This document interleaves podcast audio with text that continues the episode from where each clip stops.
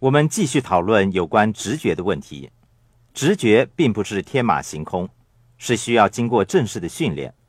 你要热爱你所做的事情，综合多年累积的经验，对大自然的力量要怀着无限的敬重。事实上，你个人的力量根本无法与大自然的力量相提并论。你需要与大自然配合。你要做的是自我训练，累积经验，并从学习中获得直觉的知识，配合大自然的规律。我们已经完成了思考部分。思考不是上学记答案或获得好成绩那么简单，它跟我们日常的生活息息相关。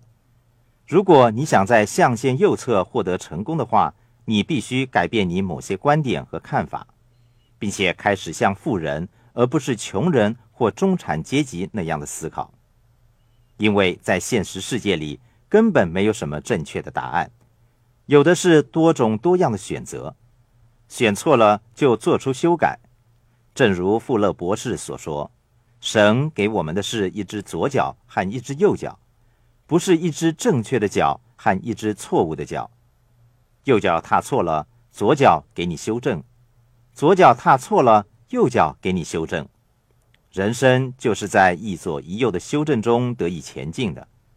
因此，他说，在自然界根本没有东西是直线的，唯一有直线存在的地方就是学校。